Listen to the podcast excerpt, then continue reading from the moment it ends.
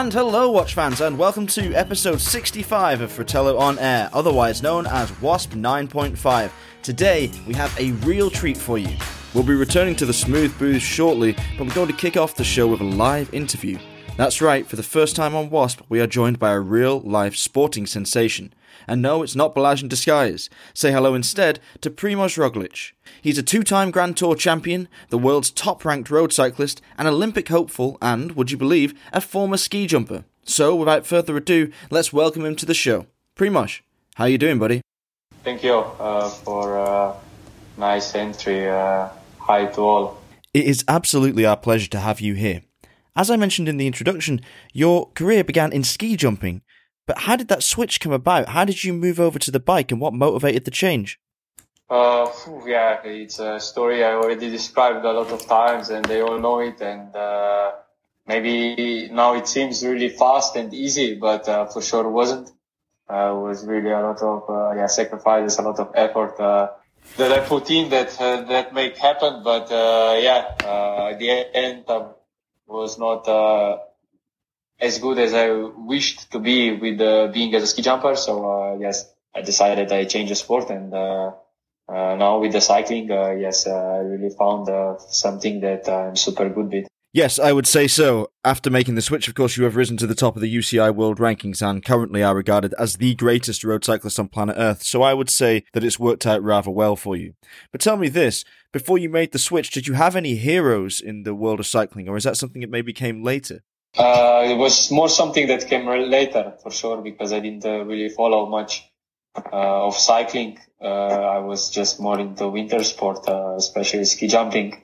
And uh, yes, then later on, I I figured out that maybe yeah, my body, my head, and everything it should suit me. in that case, cycling a lot more than being a ski jumper. Have you ever been back and watched the old Grand Tours and found a rider from those days that you identify with now? I didn't really do. Uh, uh I was more than uh, yeah, uh, always living in the moment, uh, and uh, yes, always trying to learn with the guys that that I was in touch with.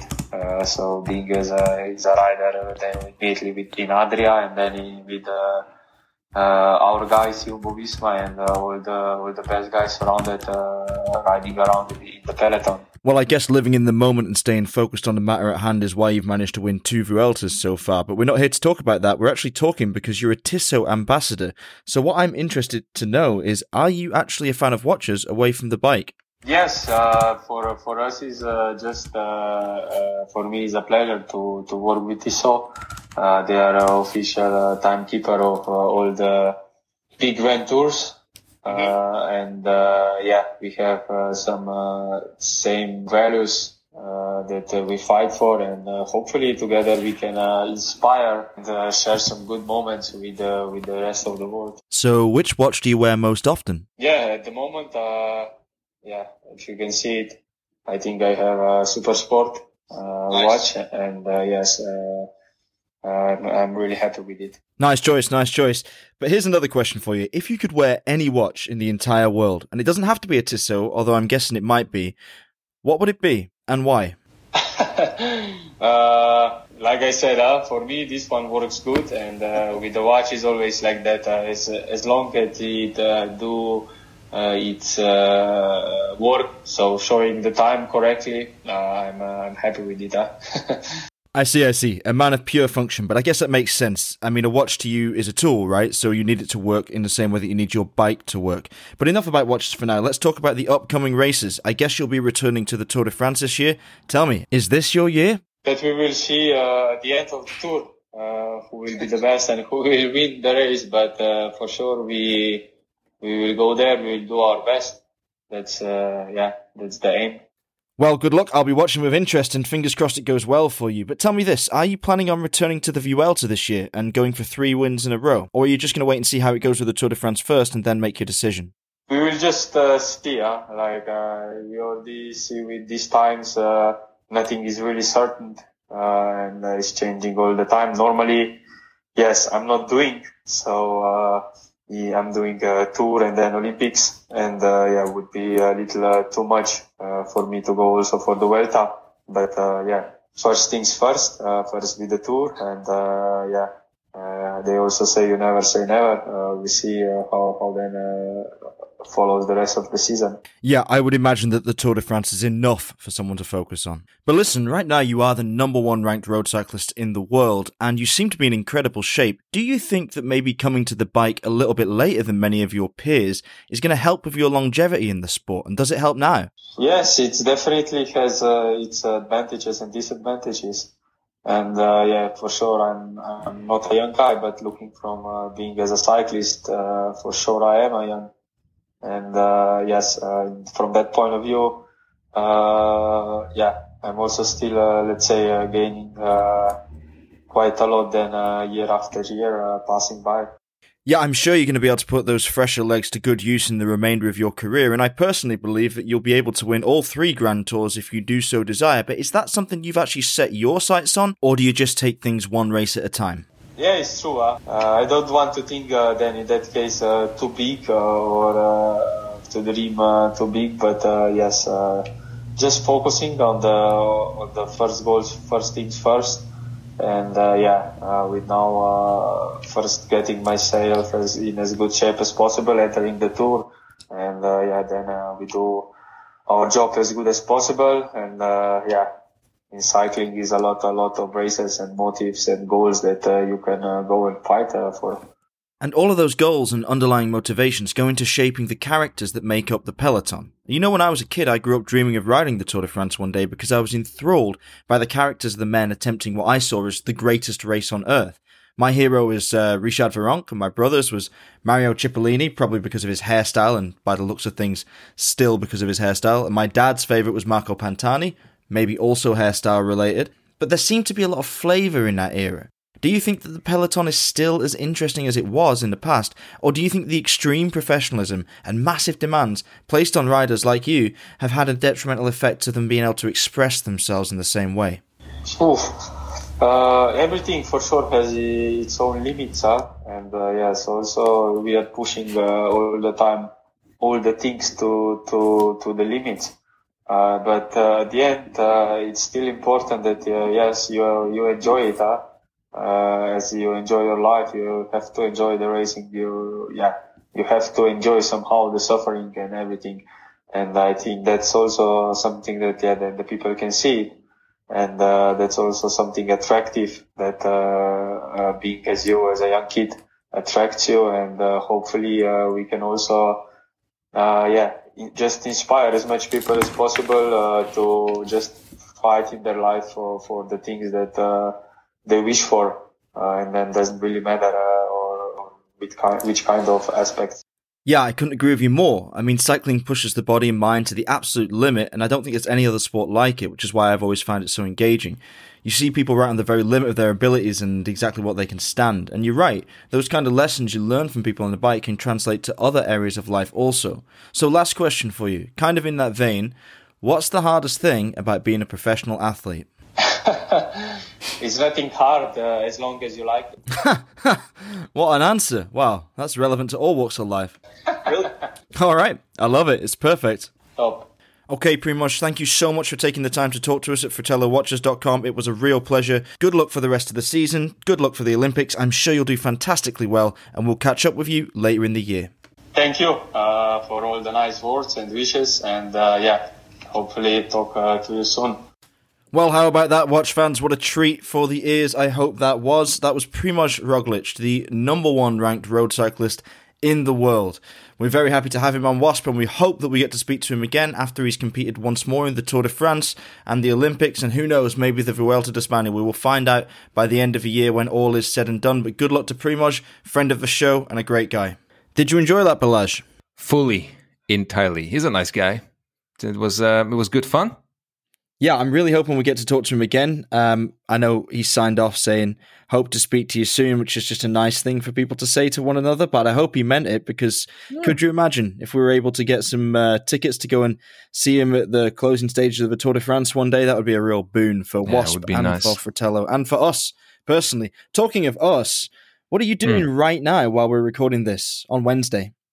I'm recording the podcast and I'm not paying attention to your screen. I'm paying attention to the small screen. Um, on which I'm watching Hungary against Portugal or Portugal against Hungary. But since it's in Budapest, I guess it's Hungary against Portugal, right? Yeah, and I guess it's also with a, with a home team. I guess it's also Tuesday, right? Not Wednesday. Uh, am I right? Is it Tuesday? Tuesday. Yeah, it's, it's Speedy Tuesday. It's Speedy Tuesday. Okay, I should know that because despite being in quarantine for the last few days, I have been reading Fratello and working on it in the back end. So yeah, my bad.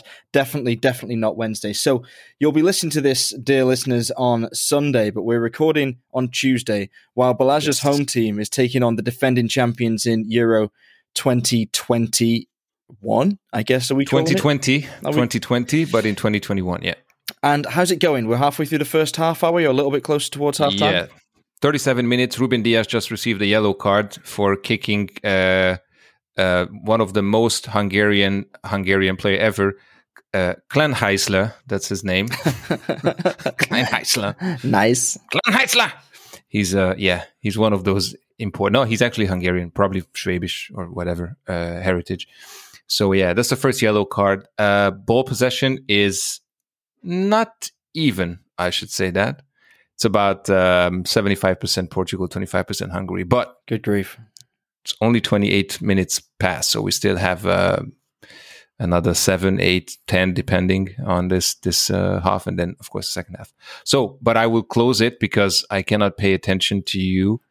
And um, as much as I would love to see what's going on, we have a job to do. And that is to record a podcast. We are going to record a podcast. We are recording a podcast, and I feel very bad dragging you away from uh, your home team's first no, game uh, okay. of this tournament. Uh, obviously, England played the other day, and I guess everybody will know by the time this podcast airs, they beat Croatia 1 0 in a game they really did dominate and looked looked the far better side throughout. So that was uh, mm-hmm. fun to see. Shame it didn't work out for the Scots. Did you see that wonder goal from uh, from the Czech Republic? Yeah, yeah, the that was crazy. It was. That was insane. It? I that mean, was insane. When yeah. it first happened, like he ran onto it like it was nothing and just cracked yeah. it, and you thought, of course, this is going in. It's an easy shot. But the more you look at it, the more amazing it becomes. But yeah, but w- what was going on with the goalkeeper? Well, like he was way ahead. He was like almost. I mean, he wasn't at the half, the, but he was like way away from from the goal. It is an interesting question because in the post match analysis, his teammates all defended his positioning as if it was an obvious thing that the keeper should be so far out of his area. But I really couldn't see what kind of scenario they were for foreseeing for that to be necessary. That did look yeah. like he was a long way out. It looked like he was just sort of watching the play, and it was Hendry that took the shot, the rather ambitious shot, which I felt he was at liberty to take because he'd had a pretty good half up to that point, and he'd come close. I think he'd just hit the bar quite um, yeah. quite soon before that. He, yeah, but he couldn't get back on time. You could see him running, looking at the ball, running back, and he just couldn't get back in time. It he had no crazy. chance. He had no chance. I mean, it was no. it was a one in a million shot, as uh, I think was it uh, Robertson said afterwards. Um, one in a million uh, strike, and at the time, like I say, it looked like a relatively straightforward lob. I mean, I couldn't I couldn't kick a ball that far, I don't think, let alone on target. But when you see the bend on it that he puts out and how it dips so perfectly just before it gets uh, under the bar, it's just a remarkable shot. And I watched back maybe the top 10 goals of European football history, um, well, the European Championships football history today. Mm-hmm. And this one is already in conversation as the greatest of all time. I think there's a few more iconic ones and a few more meaningful ones. I mean, Gazza's mm. goal for Scotland is the one I voted for, but I think uh, Van Basten's amazing volley in the 88 final is, is leading the charge. But do you have any particularly memorable goals from the Hungarian team? no, because they've not been in the European Championship the last 30 years. Um, it's before, it was way before my time, I think, when they were. I mean, obviously, Hungarian football was great in the 50s and 60s and 17s, and then the decline started um, in the 80s and ni- or probably around the 90s rather. The 80s was okay, um, and they haven't been out since I don't know so many years until 2016, which they they did quite good, and we were in the same group as as the Portuguese team, and they actually advanced without winning a game. Remember that? Yeah, that was like uh, they drew. Three, they had like right? I think two two. Yeah, they got like two draws and like one one losses or something. Or I can't can't remember, but or or yeah, something like that, or without without scoring a goal, something crazy. But but they were lucky, and they advanced from that that group. Um, but yeah, this is the second time, and um, of course it's in Hungary, and uh, there's a new stadium, the Puskás Stadium. They that was an old one. They demolished it, and they built this sixty thousand uh, seat stadium. It's insane. My friend works there. He, wow. he works in at the stadium. He's a um, um because because the stadium is like a it's like an event location, right? You can yeah. rent it basically, and so it it works just like any events hall or whatever. Obviously, it's much bigger. So he he told me when I was in home at home in in May that they're already actually the the guys from FIFA or UEFA were already there since last year, uh, trying to prepare everything and they've been living in Budapest and organizing the stuff. And obviously when covid came they had to move everything. So there's like an international team of I don't know how many how many people staying in every stadium in every city um, trying to get things going. And he's working on the Hungarian side as uh, in the mm, employed by the stadium. So that's fascinating, and it's uh, yeah. it sounds like an absolutely wonderful venue. And I'm sure that in future yeah. we'll have all kinds of sports there, and uh, maybe some open air hockey at one point as well. That would be pretty cool, and um, music. Uh, concerts as well. I mean, these kind yeah, of probably. things they're set up to host any anything, aren't they? But what a logistical undertaking it must have been to get this European Championships underway. I mean, having it spread across Europe, I love this actually. Yeah. I always adored the host nation uh, aspect to a tournament because you know you, you, could always remember like oh the Germans putting on a great show in 2006 mm-hmm. and the Italians in 1990 and you know and it, you had these memories these cultural memories I, I was really loath to um, to sacrifice for this multi host approach. But I have to say that it's it's a really cool idea, and it makes accessing the tournament a lot easier if you're well wherever you are in Europe, yeah. because somewhere is close to you. Right, right, right. And there's like what is that 13 14 cities it's quite a lot right yeah it's loads it's loads so i mean on the one hand you've got it, it, it's more complicated because you've got more cultures and more airports at play and you know different sure. like people's interacting with one another across borders but at the same time you do have like very uh, manageable amounts of crowds traveling to certain places. You, you don't have a country or cities overtaken by fans in the same way that you you would have done in a normal tournament. So great experiment, and I actually think it might be hard to go back from this. I know they did it as like a sort of test run, but yeah, it's pretty good to me. I mean, it's a yeah, it's a pretty memorable um, tournament, right? Because it's in 2021, first of all, instead of 2020 um, because of what you said, this uh, multinational uh, organization, because of what happened, unfortunately, on the Danish uh, Danish uh, game um, with um, um, Chris, help me, Christian Eriksen. Eriksen, yeah. And I just saw this morning that he's uh, he sent a picture from uh, from the hospital that he's okay. So um, yeah, it's it's been a crazy, um, good and bad, memorable um, experience so far. So yeah, that's a, that's a tough one to watch. I mean, um, I the Danes were my sort of second team in the tournament. I'd even gone as far as to buy myself the new Danish football shirt that I'd been waiting to be announced for for months, for months and months and months. It was one of the last to actually debut, and I picked it up and I was wearing it and I was watching the game and I was really excited and I was like, here come the Danes because you know my name is of Danish origin. That's why I, I gravitate mm. towards the Danes. Like so, uh, I was like, oh, here we go, here we go. It's gonna be a great tournament. Maybe they'll get out of the group. This will be exciting. Then the best player on the pitch has a heart attack, or at least a, a you know a cardiac yeah. moment yeah. Of, of, some description. Yeah. And uh, wow, um, yeah, all of the thoughts of the game and whatnot go out the window. I actually can't believe that they restarted it and played it. I'm not against the decision. I'm just in I'm just in disbelief. Yeah, and you can imagine both teams like right like how they must have felt. I mean, it doesn't matter if you're in the Danish team or in the in the opponent team. It's after this, you're you're hyped. Your you know your adrenaline is through the roof, and then this is going on, and then you don't know what's going on, and then you have to like relax a bit, but then you have to keep your muscles still warm, and then okay, shall we play? Shall we not play? Are we playing? Are we not playing? Playing? Not playing? And then in the end, yes, playing. I mean, it must have been crazy for for everybody. I think it's really hard for a non-pro athlete to get inside the head of somebody that does this at such a high level as their daily bread, um, and yeah. you know, figure out what it what it must be like, what they must have been going through, and um, to perform. Yeah, when we say like in professional sport, the difference is inches or steps, or you know, the which part of your boot makes contact with which part of the ball when the wind's blowing in a certain direction. You know, it's it's it's blades of grass. It's these like minor little differences. And I know um, right. I know the Finnish team. They're human, and I think they conducted themselves fantastically in. Uh, in the spirit of the game as well, and very respectful of the Danish uh, colleagues in this case, I suppose they would see them as.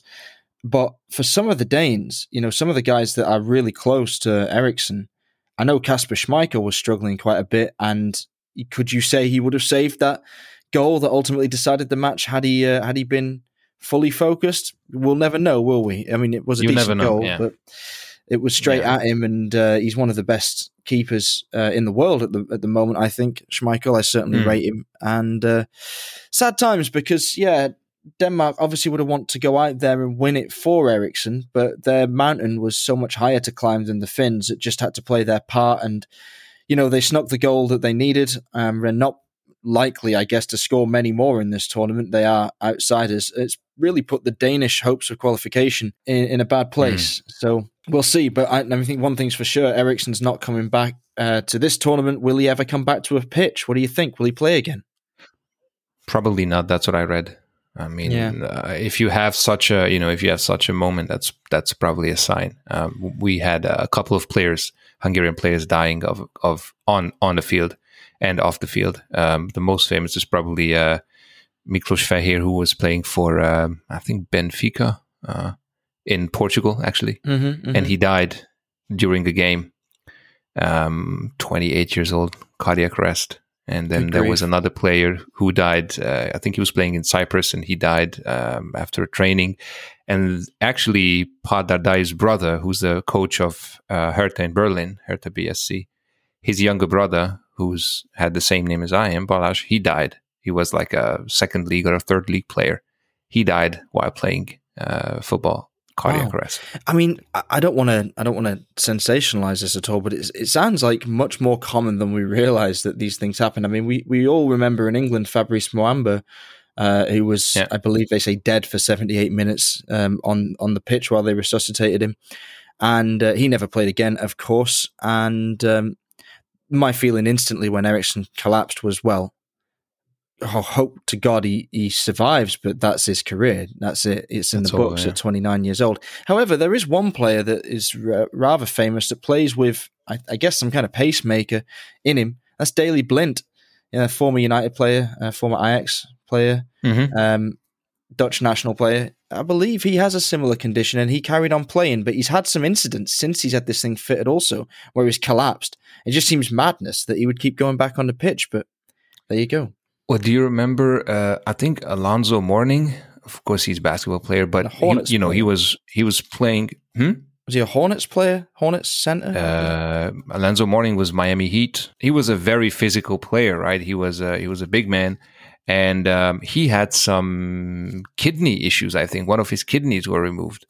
Wow! And I think it was something like that. Um, he gave a kidney to his brother, or a brother gave a kidney to him, or, or I, I'm not sure entirely what it was. But uh, okay, a kidney is not not a heart condition, but still, you know, coming back and playing professional football, basketball, soccer, whatever, after such a, a crazy injury or or or just a condition like that, it, it must have been must have been um, you know one in a million that can do that. Yeah, it's pretty rare, isn't it? I mean, these are exceptional athletes to begin with, but I wonder if like the stresses they put their bodies on as they're going through these training programs and uh, different levels of football uh, in their youth have anything to do with it. I mean, we're only learning we're learning now aren't we about the long-term effects of professional sport and you know the trauma to the head from heading the ball and of course in american football and the serious problems caused by repeated contact um, I think we're going to uncover a lot of quite scary things about pro sport in the next few decades, and uh, let's hope that there's a way to continue um, with this high level competition without people dropping dead all the time because that's not pleasant to watch. Yeah, kidney transplant. I just googled it. Uh, he had a kidney transplant. It's pretty intense. And his, uh, yeah, he's in 2003, and actually he came back and won a championship in 2006 for Miami after the, the transplant. Well, that's pretty impressive. I reckon that's a short list of athletes that have managed to do that. yeah, the list is probably not too long. And you were right. He play, he started in Charlotte Hornets and then Miami Heat, New Jersey Nets, and then Miami Heat again the last three years. And that's when he won the championship in 2006 with like, uh, you know, Shaq. Remember that the first Miami uh, championship? Gary Payton, Yeah, uh, yeah, yeah. Alonzo Mourning, Shaq O'Neal, they, uh, Dwyane Wade, etc. Et That was a good team. That was a really good. Team. That team. was a good team, and yeah, and he was he was post uh, kidney transplant, so crazy stuff. But uh, hey, all the best to Eriksen. We hope uh, we wish him a speedy recovery on a speedy Tuesday. No pun intended. Oh, that's perfect. Hopefully, we can get him on the show to talk about well what he remembers about that um, incident. It's bizarre. I guess that there's just a big black spot in his memory, but luckily, he has left us all with some very great memories of what has so far been a fantastic career. And if he decides to shift it over to the commentary booth, I'm sure he'll be welcomed with open arms. He's a very popular figure in Denmark, and from the sounds of things, was a very popular figure in the dressing room of Tottenham when he played in the Premier League. And uh, yeah, speedy recovery pun intended. And uh, yeah, we'll see him again soon, I'm sure. But since we touched on the NBA via Mhm. Alonzo Mourning, Morning. morning, good morning, uh, we should stick with the basketball and have a look at these playoffs because that's one of the two leagues Yeah. that we want to touch on today. Just very quickly to round off what was an exciting start to the show. Uh, welcoming Primoz Roglic to Watching Sports and Sporting Watchers, Tissot ambassador, friend of the brand, great guy. But now to the other Tissot sponsored. I, I was about to say Yeah, yeah, yeah. What a segue. Go on, you take it away. You're the basketball pro here. amazing. Um, well, it's Tuesday, as you said, and this will not be out until Sunday, and a lot will happen until Sunday. Obviously, you got five more days or four more days to go. Um, but um, it's very interesting, right? Because we have four pairs. Well, actually, three left because the Phoenix Suns took a broom and swept out the Denver Nuggets, including the MVP, Nikola Jokic. So, um, yeah, that's a four 0 loss to the to the uh, the Denver Nuggets or Jokic as uh, or Gokic as um, Charles Barkley says. He's never able to pronounce anybody's name correctly. So yeah, Phoenix is in the uh, Western Conference Finals, but who's going to be the the opponent? Robert, we have the Utah Jazz and the Clippers. Series tied at two two. Well, uh, this Listening. is an interesting one. It the God, the Suns made light work of the Nuggets, didn't they? They didn't look like they're in any kind of trouble, and um, I mean, we, we No. saw them going to this stage. We really did, and we had them aligned, likely to meet the Jazz. There, I think your Mhm. outside bet was the uh, Mavericks, who fell to the Clippers early on, but in a closer game. Um, But only on a seventh game, yeah. Right. So that was pretty tight. It didn't work out the way we kind of wanted it to. But now we have LA knotted up at two two with the Jazz, right? As of as of yesterday. Mhm. Yeah, yeah. Series is tied, and the game is tomorrow on Wednesday. So probably then the if there's the next game, well, there will be a next game, which will be then on Friday, I would say.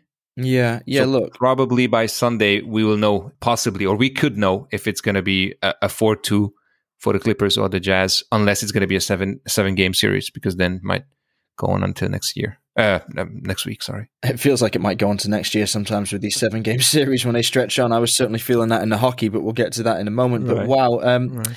I I still find it so hard to pick against the Jazz winning this matchup at least. I just think Oh, that at this stage of the season, I think the quality comes to the top and yeah, the Clippers the Clippers are looking a little bit tricky for them maybe, but I just I think that the Jazz will get through, but it wouldn't surprise me if it does go all the way. So I'd say Jazz in 7 for me to make it. But then then they're going to come up against it. But what do you think about this uh, Jazz Clippers matchup? I'd love to say Clippers in six. Oh wow. Clippers in six, but you're probably right. Uh, but I, I have to say, um, none of my, uh, none of the teams are, you know, my favorites. I, I like the Suns. I like what they do. I like Chris Paul because I think Chris Paul is a bit of a uh, kind of an underrated player. I mean, he's a very good player, and I wasn't underrated, right? I just say he's an unlucky player because he's always been a good player. Obviously, when he played in the Clippers earlier in his career, but he just never managed to get to to this high level.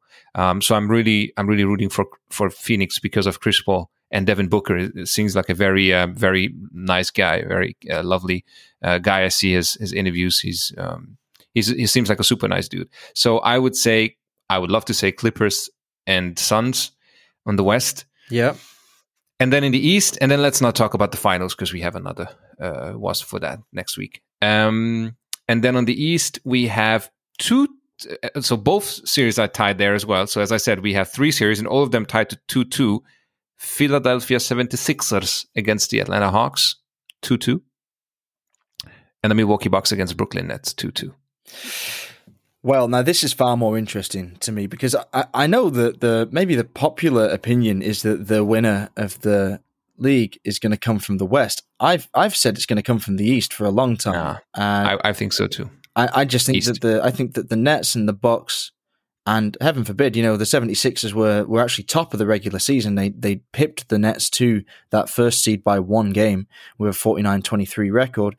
I, I think that those two teams that are now knotted up at 2-2, the Nets and the Bucks, they're both like mega, mega teams. And the Bucks are overdue a championship. The Nets, you know, they've got the superstar lineup when it's all healthy, Mhm. which it isn't at the moment. So that's a wrinkle to that game that we have to be aware of. But um, they're the presumptive favourites, but you know, oftentimes when these teams rise up, it takes them a year or two to bed in to win the championship that they they feel like they should deserve in their first season. And the Bucks have been there and thereabouts for a while now. So I am actually thinking in the East we might see a couple of upsets here. And um, So what are you saying? The Bucks Nets, you know what? Oh, I, Bucks in seven. I've been saying the Nets all the way through, right? I've Yeah, been saying I- saying Nets Nets are too. to Yeah. Um, I don't know anymore. Um, I, you know but what? Kyrie's injured I know. or might be injured. I know. Is is an ankle issue or something? Yeah, he he he basically he landed on. I mean, well, have you seen the the actual? Um, Yeah, I saw. I saw the play. Yeah, yeah. is it? They say it was kind of a sneaky move from Giannis because he put his right foot under um, Kyrie Oof. and he landed on his foot, and obviously his. I mean, Kyrie's foot went ninety percent, uh, uh, ninety degree. Uh, I think inwards, outwards. I can't remember. So it, it looked bad. Um, James Harden is out for the time being. He's injured. So out of the big trio, we only have Kevin Durant. For that reason, I'm actually going to go Bucks in six. I think they're going to win the next two games. I, well, let's just see what happens. You know, we can talk about this next week. Um, but these Bucks in injuries, six. Bucks in six. I'm going Bucks. I Mhm. think I don't think they're going to lose another game.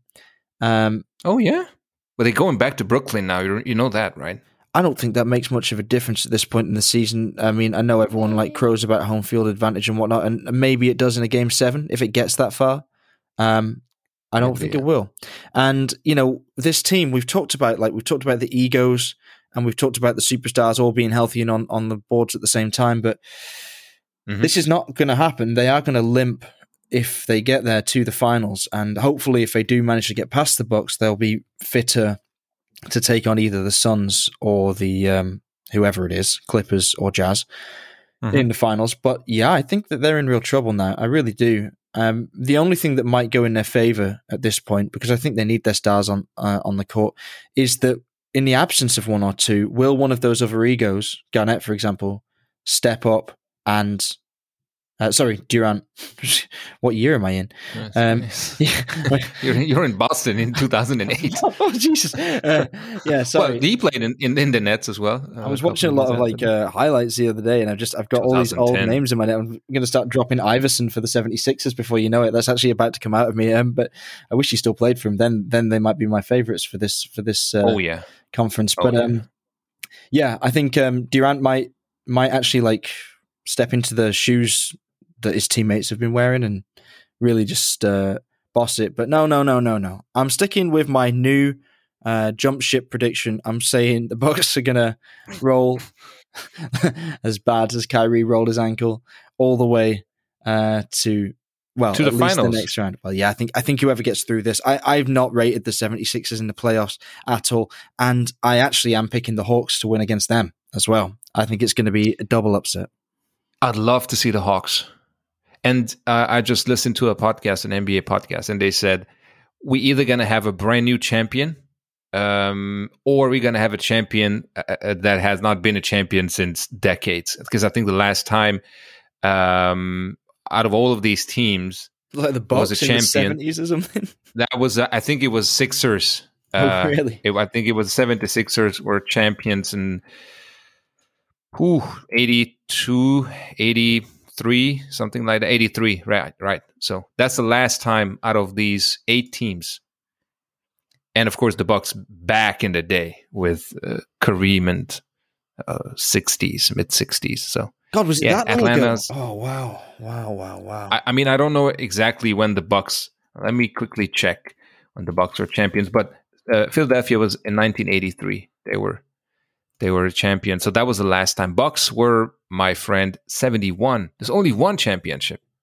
Wow, I yeah, 1971. I, I had it in my head as later in the seventies. I, I I thought it was uh, like you know at the end of the seventy six season or something. But wow, seventy one. That Yeah, is I thought it's time. 60s, but the 60s was about Lakers and Boston, right? Crazy, crazy stuff. Yeah. So Atlanta is new. Uh, Brooklyn is obviously brand new. Um, the Jazz, Clippers. Um, the Clippers came from San Diego. Remember when they moved the, the franchise from San Diego to to Los Angeles in the eighties? I think. do you know what a clipper is?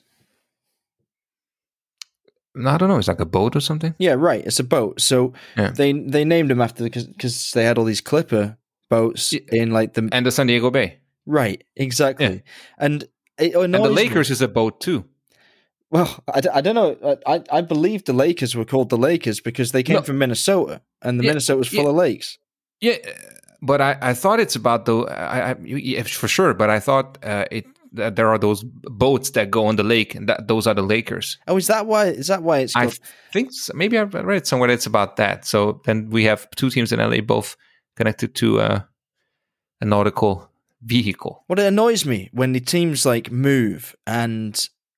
Hmm Well, look, I'm not sure what annoys me more when they change the name entirely, or when they sort of modify the name, or they just stick with it and end up with this geographically nonsensical name. And okay, you can get a Clipper, I guess, in in LA because there's a Like a there's like a there's Utah coast. Jazz, which is you do you can associate Utah with many things, but Jazz is not one of them. Okay, the Utah Jazz, the um, Minnes- Minneapolis or Minnesota Lakers or whatever they were called before they became the LA Lakers, and then uh, well, we had the Hartford Whalers go down to Carolina, and at least they had the good sense to become the Hurricanes, but they denied us of the greatest jersey logo of all time in the NHL. That was an abomination. Uh, it's just it's bizarre when these teams move around and they drag these names with them, like the Brooklyn, uh, sorry, the Brooklyn Dodgers, yeah, the, the Los Angeles Dodgers. You know what a Dodger is?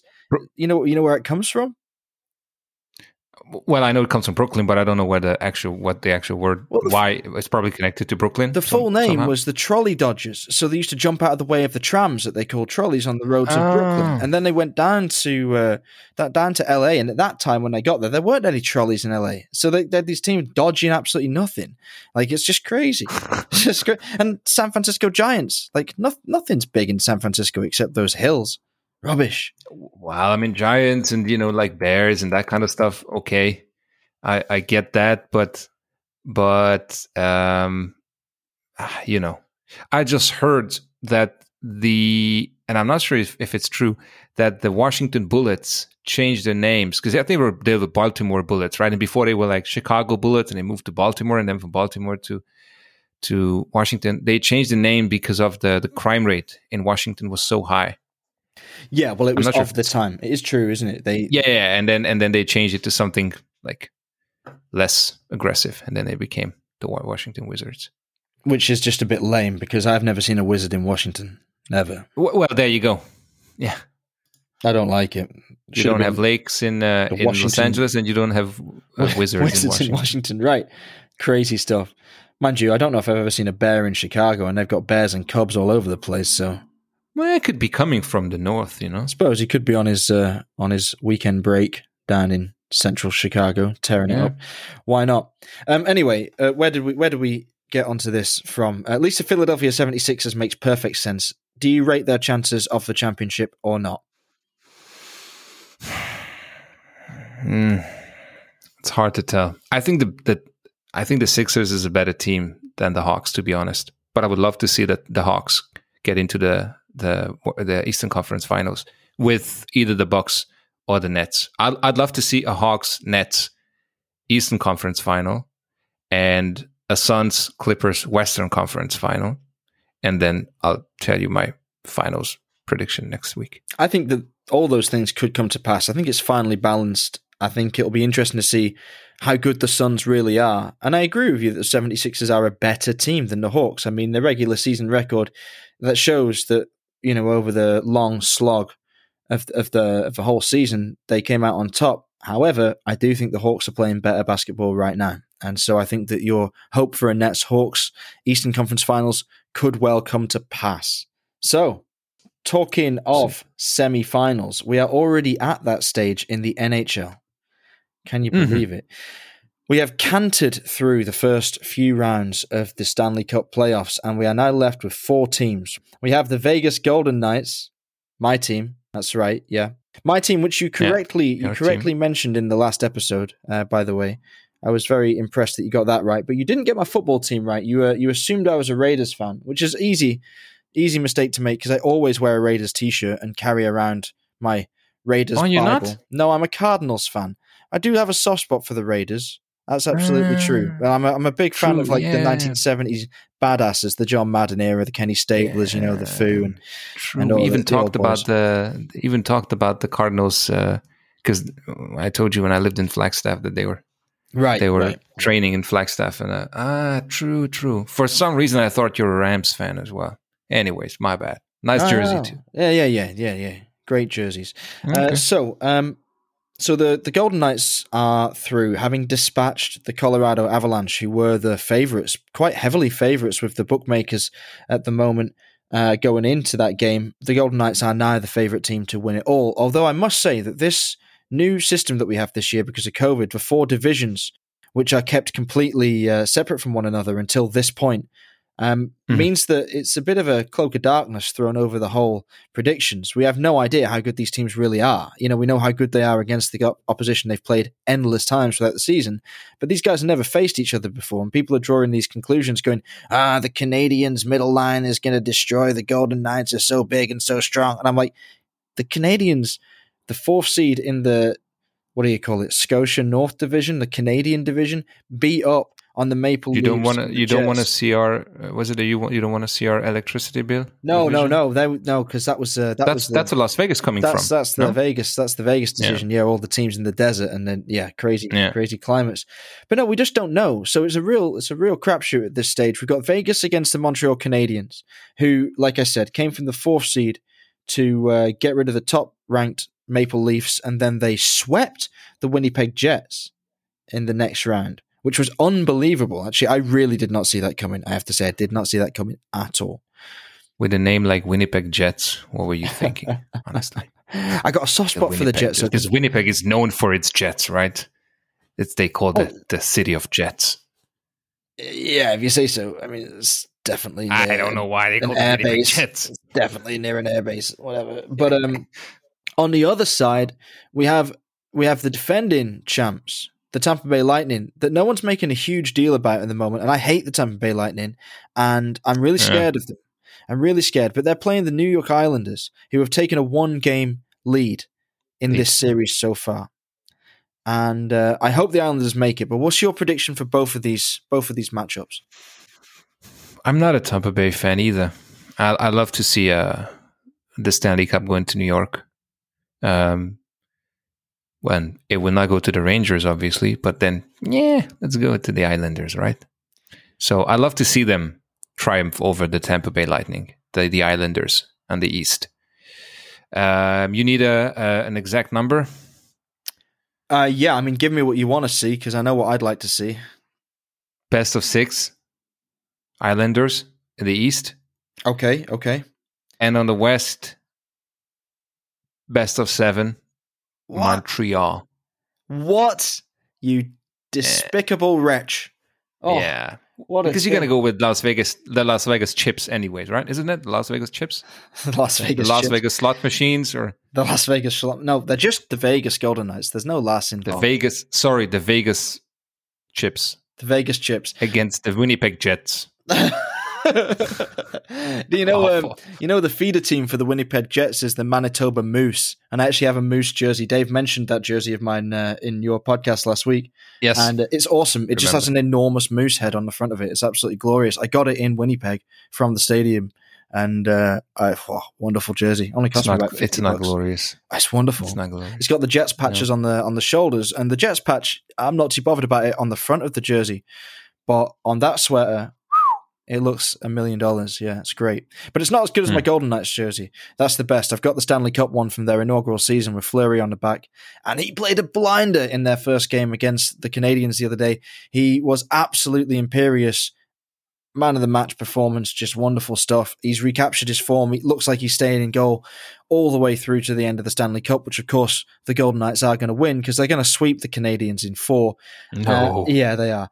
I think your prediction of Islanders in six on the other side is actually really realistic, but I'm hoping it goes to seven and the Islanders do knock them, uh, the the Tampa Bay Lightning off because I want the Islanders to get to the finals. Because if I, if if the Knights lose to the Islanders, that's okay, that's palatable. I like the Islanders as well, but I want them to be knackered by the time they get there. So if Tampa Bay can beat up on them for seven games and uh, lose a close one, and uh, Vegas sweeps through can you do a little sweep sound again? Your little brush sound. I like that.